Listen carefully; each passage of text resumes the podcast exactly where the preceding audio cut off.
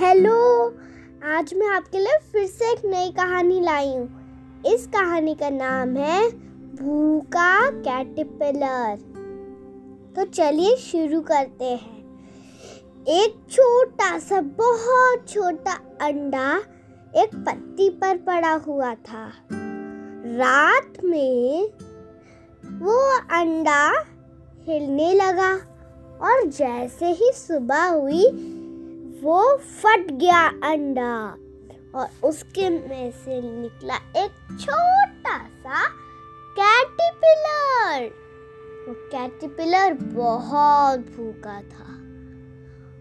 वो उसने पहले दिन एक एप्पल खाया, दूसरे दिन दो संतरे खाए, तीसरे दिन उसने कुछ केले खाए, उसके बाद चौथे दिन उसने कुछ पेस्ट्रीज खाई।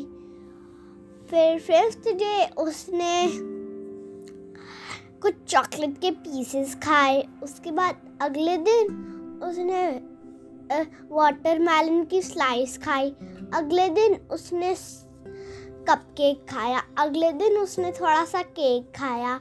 ये सब खाने के बाद उसका पेट दर्द होने लगा। तो उसके अगले दिन उसने कुछ लीफ के हिस्से खाए। उसके बाद उसका पेट दर्द ठीक हो गया। फिर वो एक ककून बना के उसमें एक, दो महीनों के लिए रहने चला गया। उसके बाद दो महीने बाद जब वो निकला, तब वो एक सुंदर सी बटरफ्लाई बन चुका था। और वो वही रंगों से बना था, जिस जो जो उसे खाया था उनमें जितने भी रंग थे। तो आपको कैसी लगी मेरी आज की कहानी? अगर अच्छी लगी तो आप अपने दोस्तों को भी सुनाइएगा। चलिए, अब आपको अपनी नेक्स्ट स्टोरी में मिलती तब तक के लिए बाय बाय